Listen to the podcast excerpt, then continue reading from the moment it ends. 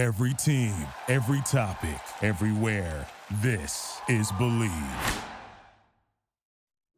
Welcome back to Bleav in Softball. That's B L E A V with Bleav Podcast Network. I'm your host, Jenna Becerra, and today is an interesting day. On the one hand, I'm super excited about my guest. I had a chance to interview Hall of Famer Jay Miller, the head coach at Hofstra Softball, formerly with Team USA. His insight is deep and his perspective is unique. So I'm looking forward to sharing that with all of you. But that interview did come before a lot of huge news that's been building and came to a head this week. So, first, I have to address something that's on everyone's mind and affecting our health and our day to day lives, and that's the coronavirus or COVID 19. I know a lot of us are sick of talking about it, but we also can't stop talking about it because the status changes almost hourly at this point. And I think about everybody who's sick, who's at risk, who've lost loved ones, that's the big picture. And we can't forget that. Wash your hands for at least 20 seconds, cough or sneeze into your elbow or a tissue. Stay home if you don't feel well. Basically, just be smart. And you can learn more on cdc.gov slash coronavirus and then click on Coronavirus Disease 2019 for what you should know, situational updates, information for certain groups, what's new, and a lot more. This has clearly hit the world hard and we're starting to take measures accordingly. And one of the many areas that's been hit hard is sports. The NBA suspended the season. The Pac 12 conference canceled all games effective immediately until further notice. The NCAA is taking action, on and on and on and on. And this obviously poses questions for spring sports. What happens to athletes' eligibility? For stats this year, do they still count? Over 70 softball programs and counting have their seasons canceled or suspended indefinitely right now. And that's really just the tip of the iceberg. It's unfortunate because sports bring people together and are usually and often a, a, unifier during hard times. But of course, health is number one. So for me, it's still important to me to keep sharing more about softball we may need things like this as a way of coming together, especially outside of actually having the events more than ever. So let's keep that in mind as you continue listening. Before all the big news this week, I also checked in with a former guest, friend, and forever teammate, Ashley Hansen Church, who played for today's guest, actually, Coach Miller, with Team USA. And she had some fun info that I think is a nice, light way to introduce him. So take a listen. You actually played for Coach Miller with USA, right, Ash? I did. I, I, played for him on the junior national team back when I was a junior in high school. And he is just a wealth of knowledge when it comes to softball. I learned a lot from him, you know, wearing USA across my chest for the first time. And he was our head coach. I'll never forget putting that uniform on with those three letters across my chest. It gives me chills just thinking about it funny story about Jay Miller is also something I never forget. As a 16 year old on my first trip and first flight to Europe, I sit, I'm in the middle seat next to Coach Miller, and he's in the aisle. And it's a, about a 10 hour flight over to the Netherlands, and he falls asleep pretty early. I just remember I had to pee really badly and I was terrified. I was not waking him up and I just crossed my legs and I sat there until he woke up. Hindsight, it sounds so silly, but as a 16 year old who's about to go compete for their first junior world championship, there was no way I was tapping that guy on the shoulder at that in that moment. And something I laugh at to this day, just kind of reminiscing and thinking about it. But it was an honor to play for Coach Miller and and learn just so much from him in that short time that we had together. I'm obviously really impressed by just your time with USA and your collegiate career, but also pretty impressed by your bladder control right now after that story too. I gotta say, I'll add it to the resume. I'll add it to the list of accomplishments. Perfect, right up there with Player of the Year. Great, I love it. yep, just a notch below it, just one notch below. Hey, that's all right. The place it that it deserves. So that was a fun moment. And I know I needed the laugh. A lot of us do. And now, without further ado, again, I'm super excited about my guest today. Former Team USA coach, NFCA Hall of Fame coach, and current head coach of Hofstra Softball, Jay Miller. Thanks for joining and calling in. Excited to have you. No problem. Looking forward to it. Awesome. Well, I want to start with your experience in college softball. You've spent over 25 years coaching in Division 1 college softball and you have a ton of history. You're an NFCA Hall of Fame coach. You've been in a bunch of conferences, the ACC with Louisville, SEC with Mississippi State, Big 12 with Missouri. You have over a thousand wins, lots of accolades, a couple World Series. The list goes on. When you look back on it, how do you begin to describe your journey with college softball? Well, I don't know if it was so much of a journey as a sort of a, uh, I was in the right place at the right time. Sort of grew up professionally with college softball. You know, when I first started, there was no NCAA softball. It was all AIAW back in in those days. The NCAA didn't sponsor any sports for women. And when I first started getting involved in uh, in this game, uh, it's sort of when the NSA started getting involved, and and we sort of grew up together, I guess. So uh, I think it was I was in the right place at the right time, and and have enjoyed the ride the whole whole way along. That's awesome. And you've done a lot off the field, meaning you've been on a lot of committees actually. The NFCA All American committees, the NCAA Rules Committee, Olympic Selection, clinics. You've written a lot of articles. Why is it important to you to be involved with the game beyond your sort of day job as a coach? Well, I think that that's all part of the uh, responsibility as coaches that we have to help grow the game and sort of to pay back what the game has given me over the years. It's also fun to be on on the sort of the cutting edge of things as the game changes and the game develops over the years. Uh, we've seen a tremendous amount of of change and growth uh, in our sport over the last 40 years. So it's sort of a fun situation to be involved in. It was always interesting to me to sort of see what was coming next, where the future of our game leads. And what do you feel like the game has given you? I know you're giving back. So, what do you think that you got from the game so far? It's allowed me a, a career where I didn't feel like I had to go to work every day when I get up in the morning. It's nice to do something uh, that you love to do and work with people that are, that give you a lot of joy and, and happiness every day that you go to work. So it's allowed really uh, me not to have to work a day in my life. that is the goal, isn't it, for everyone? yeah, that's right. Well, and then bringing that to now. So I want to talk about Hofstra softball too. Okay. We've talked about all the experience that you have had up to this point, but this is your second season with the Pride. So I want to ask, why Hofstra? What about it drew you there? I'm at the point really in my career where uh, this is this is going to be my last stop, and I'm getting ready to retire. And I was at a in a situation where the job at Hofstra uh, opened up when Larissa left to, to go to Missouri, and and I've been uh, close friends with Bill Edwards for you know 20 years or so, and uh, you know he called and said they're looking for somebody to come in and sort of get the program back on its feet and you know, he asked if I would be interested in doing that. At that time, I thought uh, that it was a good way to sort of wind up my career and, and finish things out. And uh, I think that that's why Hofstra, and uh, that's why I'm here, and want to sort of build this program back up to to where it was, you know, when Billy was coaching.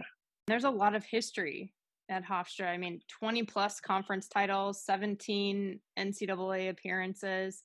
Is there something about Hofstra that you want people to know that we might not realize right now? It's a great school uh, academically. It's a great place athletically, not only in softball, but soccer, volleyball, men's basketball. All the sports here are very much a family type atmosphere within the athletic department. Uh, it's a fun place to coach and a fun place to work.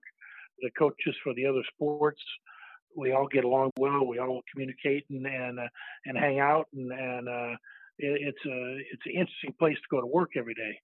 I've coached at a lot of different places over the years, and, and this is really the the first place that I've been where where you really felt like you were a part of uh, a family within the athletic department.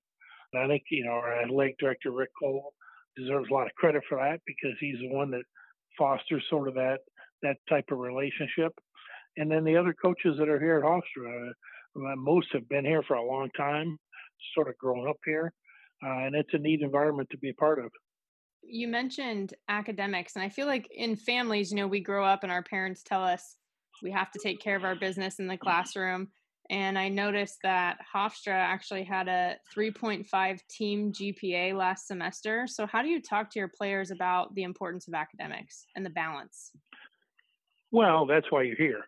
You know, you're not going to make a million dollars playing softball once you get done, uh, you know, uh, playing ball in college. So, you're here to get your degree.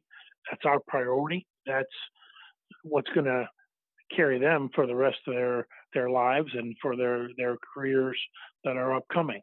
We place a lot of emphasis on that. We we make sure they're doing what they need to do academically, and uh, that they're working hard towards their degree. So that's what's important. Very much so. And I actually see that you retweet a lot of inspirational things kind of directed at the player mindset, you know, on Twitter about trusting the process and having accountability, sticking with it through adversity. What are your thoughts on the mental side of the game? And like, what's your approach as you talk to your players?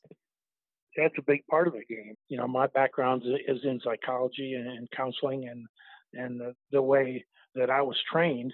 And I think that that's a, big part of, of any team is the, the mental part of the game. So it's something that we spend time on. It's something that I think is a factor that's lacking at, at a lot of places and a lot of programs we try to do as, as, as best we can in terms of helping our players prepare to deal with that part of the game and that side of the game.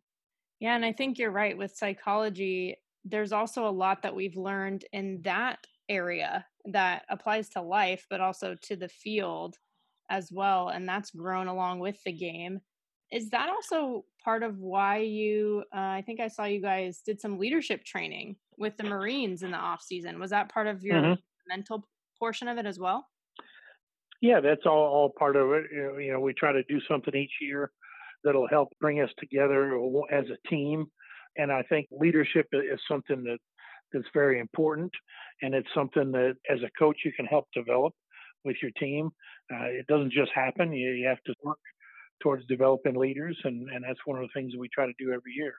Yeah, I like it. It's nice to kind of get involved with the community as well. Yeah, absolutely. Between academics, athletics, and then the community outreach is the three prongs that we try to get across to our, our players. We want to try to work towards each year. Are there any specific tips or tricks that you work on with your team for the mental part of the game?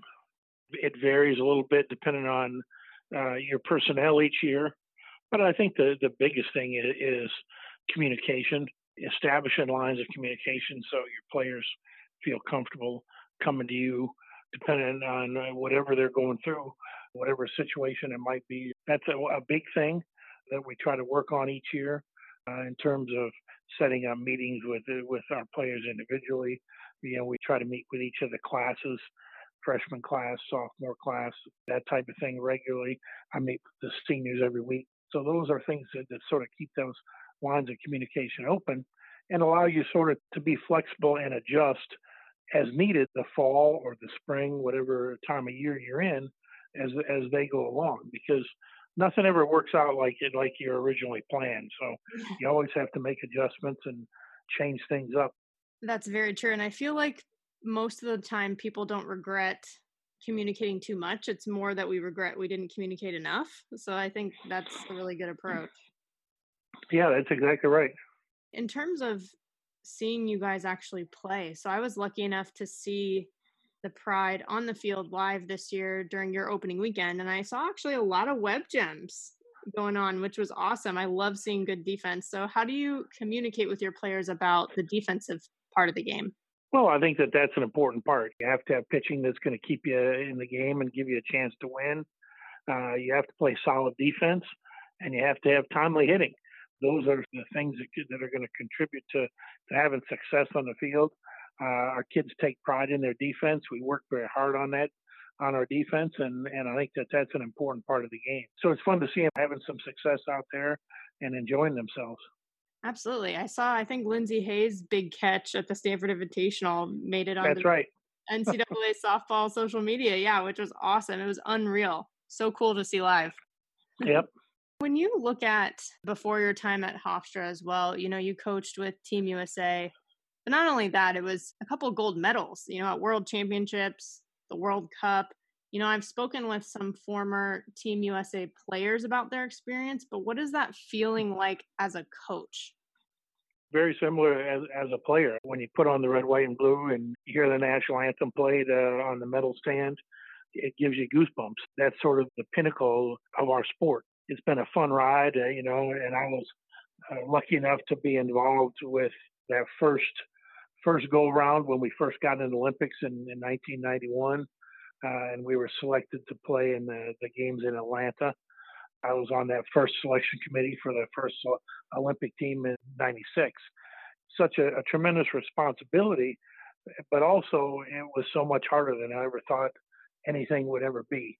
Having to pick the, the top 15 kids in the United States to represent us in the Olympics of the hundreds of, uh, of thousands of outstanding ball players that we had was quite a challenge, and and it, it, was it was a lot of fun to go through, and got me started on uh, the journey working with USA Softball over the years. And I'd imagine because there's so much talent here in the states, the criteria that you're looking for as you kind of narrow down those players, it must be more about intangibles also. So what what did you look for? What was sort of the deciding factors? Really was intangibles. It really wasn't any specific thing that somebody did or didn't do. It was more of a result of, I guess, the experience people built up over time. You know, we started the process in 1992 and every every year we had national team and competitions and training, training camps and things like that, and sort of whittled things down to the final selection in '96. So it, it was more of a total uh, body of work rather than what somebody did on a weekend training camp or a weekend tryout type of thing. A lot of it really depended too. You know, with the Olympic roster, you're you're allowed 15 players is all. Mm-hmm. So you really have to have people that are versatile enough to play multiple positions, that, that can cover you if somebody gets hurt, uh, that you're covered each position wise and things like that. And, and obviously, uh, in terms of, you know, how many pitchers are you going to carry on, on a 15 person roster? Uh, there's a lot of things that go into that that most people don't really think about. It's a lot of different aspects that you have to pull together. And that's the coach's perspective you know players are just trying to do their best they're trying to work hard but there's a kind of a bigger puzzle that's going on in the background that coaches have to figure out yeah that's exactly right and you also coached the junior national team as well what was that like compared to the senior team all teams are teams you know whether it's a senior team the junior team the college team high school team all teams go through the same processes in terms of building a team and, and managing a team and things like that. The junior team was fun because it was most of those players' first experience with USA softball. They bring a lot of enthusiasm, a lot of excitement. They have no clue what they're getting into. They have no clue what competing at that level is like.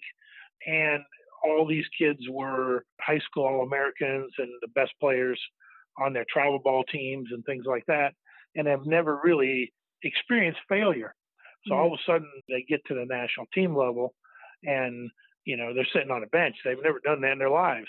So it's something that they have to learn to sort of get through and play certain roles uh, that they really weren't prepared for in a lot of respects. It was a lot more teaching and things.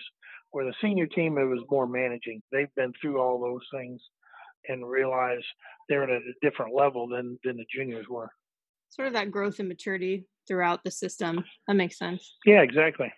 Are there any stories with players or with your staff or just Because I always feel like when you're in the trenches with people, you know, the memories that you have tend to be the stories of spending time together more than anything else. Oh, there's hundreds of stories. you know, every trip you have different stories and and you know, playing around the world you really get a great appreciation for how good we have it here in the United States. You know, we played uh, at fields in Guatemala, for example, that used pillows as as bases, where they just spray painted a pillow and and wow. spiked it in the ground with nails. You know, that was first base. Uh, it was half orange and half white because they, they had a safety base out there. But it was just a pillow that was nailed into the ground. So the way that different countries handle things, it just really gives you a great appreciation for for how good we really do have it here in the United States. That's a really good point. And it's also kind of a learning point, I would guess, in terms of how much room there is to grow for this sport internationally. We talk about growth here in the US, but even just throughout the world. Well, it really is. The majority of the world has no clue about competing at a high level in, the sport of softball. You know, there's a handful of countries that do, but after that, it's pretty much a club sport or high school level sport. The rest of the world uh, that they play, a big difference for them and a big adjustment for them to compete on that level internationally. In that same vein, you know, what's your viewpoint now that softball's finally back in the Olympics this year in Tokyo? It's been so long that we've been waiting. Well, it really is sort of a sad situation when we got eliminated from the Olympic program. It was all political and a setback for us in the sport of softball. You know, we're back in now, but we're not really in now. We're not part of the official Olympic program. We're dependent on the host city to sponsor softball. The IOC changed the rules to allow host cities now to add sports. Luckily, Tokyo added us, but we're in Paris in 24. They're not going to add softball or baseball. Right. You know, we're back in the United States in 28 in LA. My, my assumption that they will add softball uh, for sure.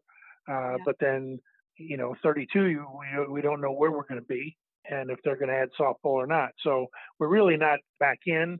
We'd like to be a, an official Olympic sport on the official program, no matter who hosts the, the games. But we're away from being in that situation. So hopefully we can get to there eventually. But right now, uh, it's still a year by year choice.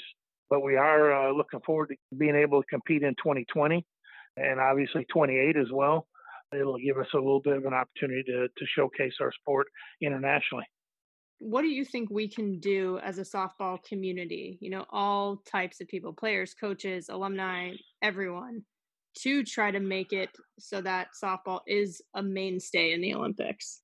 The biggest thing is to, to support our sport, you know, to go to games, to watch it on television, to get the ratings up on TV so so they can't take it off. So they have to show more and more softball to make sure that the pro league survives. You know, our pro league has been floundering and it still is. So that's one thing. Another thing is go out and, and do clinics internationally and do training and support these countries that are interested in softball, but don't really compete at the level that, that they need to compete at. That raises sort of the grassroots uh, all around the world, and, and that's going to make everybody stronger down the road you mentioned watching the games, part of what we can do as a community. So now this year, ESPN's going to be airing either on their channels on TV or ESPN Plus over 1400 games this season, which is huge growth from what we've seen before. Mm-hmm. Do you feel like that coverage gets to all the different parts of softball? This is college softball that we're talking about, but do you think that there's still work to be done outside of the Power Five conferences? I think so, but but that's where you start. That's a good start. It used to be we had one game a year that was televised in softball. That was the championship game of the World Series. So we've come an awful long way from 1982, and, and really they were doing that up until the mid 1990s. They would just televise the final game of the World Series, and that was it. Where now you're seeing a lot more uh, games being televised and it's because we're we're getting good ratings. We're out outdrawing, you know, the other sports that are being televised in the same time periods and things like that. So yeah. uh, that's that's something that has to be continued, and we want to get to the point where they can't afford to take us off the air. Right. I agree. I agree with that. And what do you think? Yeah. What about softball do you think draws people in? For me, I think you know the speed of the game and the stories. But what else do you think is the reason people are interested? You're always going to be compared to baseball because that's what people know. Yeah. And you and when you compare softball to baseball, we win because we're a lot faster sport. We're a lot quicker. Uh, you don't have games that drag on for three and four hours. You know, it fits in a nice two-hour window for television. The plays are every bit as, exciting as baseball. The athletes are every bit as athletic and do the same type of things that, that you see baseball players do in just a quicker, shorter, more compact format. It really comes across on television a lot more user friendly and fan friendly than the game of baseball. So I think that that's one of the things that attracts people to it. And once people start watching, they get hooked, you know, and, and they keep watching. They sure do. Something about this time of year, too, that we're in right now in terms of the season for NCAA. You know, this is a little bit tough in terms of teams on the East Coast and in cold weather states are dealing with the elements, too. So something oh, yeah. the West Coast and the warm weather states, they don't really realize or always appreciate that. And you know, there's snow. There's lots of times you're not playing at home for a long time. How do you manage that part of it? I used to think it really didn't matter a whole lot. Then after coaching at Mississippi State in the South and then coaching in the Northeast, uh, it matters a lot. I yeah. can tell you that. And it really sort of separates the northern schools uh, from the schools down south and out west that can compete outside, you know, pretty much year round and, and that type of thing. When you're traveling for the first six weeks of the season, makes it a, a lot tougher than if you can stay home and have people come to you. But by the end of the year, it all sorts itself out, you yeah. know, because once everybody gets in the conference, most conferences are competing against teams that are on equal footing and and everybody has a chance to win your conference. You do that, you go to the NCAA tournament, and then anything can happen. I think that that's the great part about it, but that doesn't happen till the end of the season. You know, this is the, the worst time where we're still in winter. We aren't in spring yet. Right. You know, it's no fun to compete in the winter uh, when you're outside. So I'd like to see him move the season back, similar to what baseball did. I think that that would be helpful for us. But whether that happens or not down the road, who knows? Yeah, that's interesting for weather. And then I I know for a lot of schools that are on the quarter system too. Right now, you know, the World Series is during finals week, which is obviously not ideal for players. And then, no, yeah, that's exactly right. There's not as many quarter schools out there as there used to be. Most schools are semester schools, but yeah. for the quarter schools, it really hits at the worst time. The big thing I think eh, that, that people run into is just you want to be able to compete on a level playing field and on level ground with the teams that you're playing against. You know, having a starting day helped that back in the old days, teams were playing, you know, the first part of January, and a lot of teams were playing 20, 25 games before anybody else played one game. Wow. Where now we have a starting date, everybody starts the same weekend. That's helped a little bit, but you're starting in the wintertime for half the country. But you guys for Hofstra this year, you were one week later than most teams, right? Starting your season. Yeah, we don't play that first weekend, and and that's budgetary situation that we have here. We just don't have the funds to go every weekend. We have to take a weekend off somewhere in the season. Mm-hmm. So we choose to do it the first weekend because we don't start school till the last week of January. So uh, we aren't here practicing the second week of January like most teams are. It's like, yes, people are getting game reps before you guys, but you also want to get back on the field together first before you head out there and compete. Yeah, it's a matter of deciding, all right, when do we want to take off? I mean, we could play that first weekend and take off the third or fourth weekend, but that's not uh, as much to our advantage as getting a little right. more practice time before we compete. And that's a function of the way our school calendar is set up, as well as the budget that we have to work with. There are lots of different factors, and these are the things that not everyone realizes that go into not just a single game, but the whole season, the team, the program. There's a lot of moving parts. Oh, yeah, that's exactly right. in terms of just softball as as a whole because you have so much experience across different aspects of the game is there anything else that's kind of top of mind for you right now that you have like strong opinions on or are looking forward to or just anything that stands out oh you know i think our game is in a great spot right now over the years you see the technology in the bats and balls teaching hitting has gotten a lot better so the offense has sort of caught up with the pitching. It used to be a lot more of a pitching dominated game, but it's not anymore. It's an exciting game. It's a fun game to watch. I think we're in good shape right now. You know, you're always going to have to adjust with the times, and as times change, uh, make adjustments. But I feel real good with where our game is right now. You know, we've got tremendous athletes, tremendous young kids coming up. I'd like to see kids be a little bit more well-rounded athletes than they are. I think way too many kids are concentrating on one sport much too soon. I think that that's to a detriment for our, our incoming freshmen. We're seeing a lot more overuse injuries than we ever saw before because they're they're not taking any breaks anymore. They're not playing other sports, so they aren't as well rounded as of an athlete, and they don't develop that athletic sense that I think that they would benefit from. So, but that's sort of sign of the times, and I think everything sort of goes in circles. Hopefully, that'll come back around down the road. That's actually a good point. I remember in college, college was when I first started to really appreciate recovery. You know, not just doing the Yes. hard work. You don't want to overtrain. It's like the importance of the recovery aspect. And sometimes that does mean rest. And that's okay. That's actually more productive than trying to force something. No, that's exactly right. And I look at the kids that we're recruiting now. They're playing their high school season all spring. They go right from that into summer ball. They go right from there into most of them are playing more games in the fall now than they playing in the summer. You Yeah. know, and they go all the way up till Thanksgiving, and then then they take lessons uh, in November, you know, end of November and December till high school season comes around. They don't give their arms a chance to rest. You know, and it's not only the pitchers; it's the shortstops and the outfielders and everybody else now. You know, your arm needs to recover, and, and they don't they don't give a chance to do that. And it's about working smart, not just working hard, which is a balance, I That- that- think. yeah, that's right. Well, I agree with you though. Overall, it seems like our game is in a good place and it seems like we have a bright future. Um, so I think, you know, I'm looking forward to that and to watching programs across the country like Hofstra and and seeing all the success and exposure that's to come.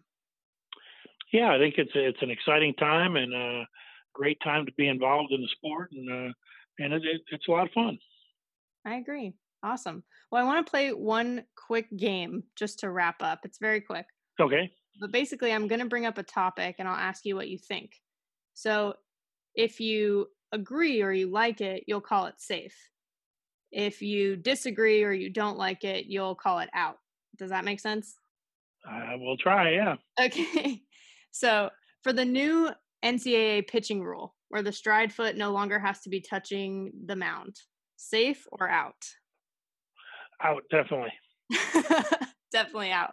Why is that because this whole pitching rule is a fiasco. you know, that whatever they were trying to do by changing the rule, did just the opposite. What they need to do is go to the international rule, let the kids leap, let the kids do what they want, and they'll eliminate 95% of the complaining and the problems that we have with the pitchers. Yeah, well, that's a good point too. The consistency across rules for different governing bodies of the sport would be helpful. And, and there's absolutely no consistency with the way things are enforced by the by the umpires. That's the biggest problem that we have. Yeah, that's fair. That's the coach's perspective. You heard it here. I can I can respect that. well, thank you so much for joining us. I really really appreciate it. This has been super. Oh, no problem. Great. No problem. Well, good luck with everything, and anything I can do to help, let me know. Yeah, amazing. Yeah, and thanks everyone for listening. Again, Bleav in Softball is available on your go-tos, iTunes, Spotify, Google Play, Stitcher, Luminary, and TuneIn. As always, Bleav.com and on social at Bleav Podcast as well. Subscribe, rate, share, do it all. Reach out on Twitter to me at Jenna Becerra01 and send questions for me or for our future guests. Thanks again, everybody. Catch you soon. Thank you for listening to Bleav. You can show support to your host by subscribing to the show and giving us a five star rating on your preferred platform. Check us out at Bleav.com and search for B L E A V on YouTube.